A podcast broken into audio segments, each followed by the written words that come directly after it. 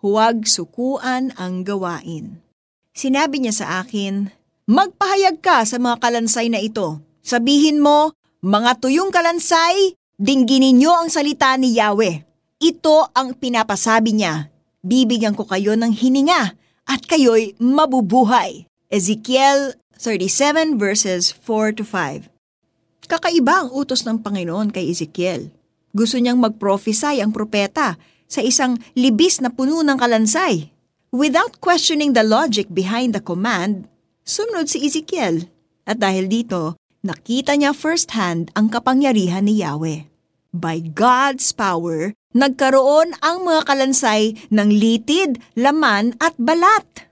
By His might, pumasok ang hangin sa mga ito at muli silang nabuhay.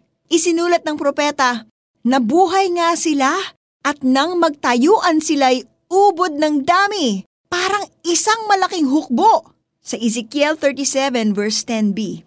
Amazing ang pile of bones na naging isang hukbo.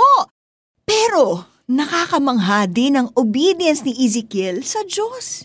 Hindi niya inisip imposible ang iniutos sa kanya. Hindi siya na-discourage. Nang tanungin siya kung sa palagay niya ay mabubuhay pa ang mga kalansay, simple lang ang kanyang sagot. Kayo po lamang ang nakakaalam, Yahweh. Ayon sa Ezekiel chapter 37 verse 3c. He did his role faithfully, prophesying to the bones, to the wind, to the house of Israel. Hindi lang si Ezekiel ang gumawa nito.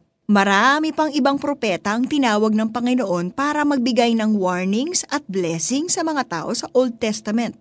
Walang sino man sa kanila ang perfect. May sumubok takasan ng Diyos gaya ni Jonah. May na-depress si Elijah. May naging iyakin si Jeremiah.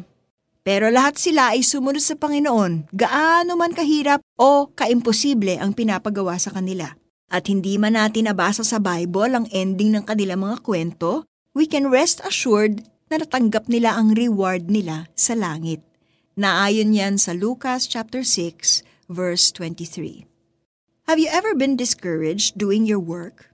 Sa opisina man ito o sa simbahan, may times talaga na parang imposible ang task na ipinapagawa sa iyo, hindi ba? Kapag nangyayari ito, huwag ka sanang sumuko. Gayahin ang propetang Ezekiel. I-acknowledge na ang Panginoon lang ang nakakaalam ng lahat ng bagay at gampanan ng may katapatan ang role na ibinigay niya sa iyo. Let's pray. Panginoon, tulungan niyo po akong maging faithful sa mga gawaing binibigay ninyo sa akin. In Jesus' name, Amen. Para sa ating application, ugaliing gumawa ng to-do list sa umpisa ng araw. Break down big projects into small tasks para hindi ka ma-overwhelm. Huwag kalimutang magpasalamat kay Lord for every task na iyong matatapos. Sinabi niya sa akin, Magpahayag ka sa mga kalansay na ito. Sabihin mo, mga tuyong kalansay, dingginin niyo ang salita ni Yahweh. Ito ang pinapasabi niya bibigyan ko kayo ng hininga at kayo'y mabubuhay. Ezekiel 37 verses 4 to 5. This is Miriam Kiambao Roberto and may you have a blessed day.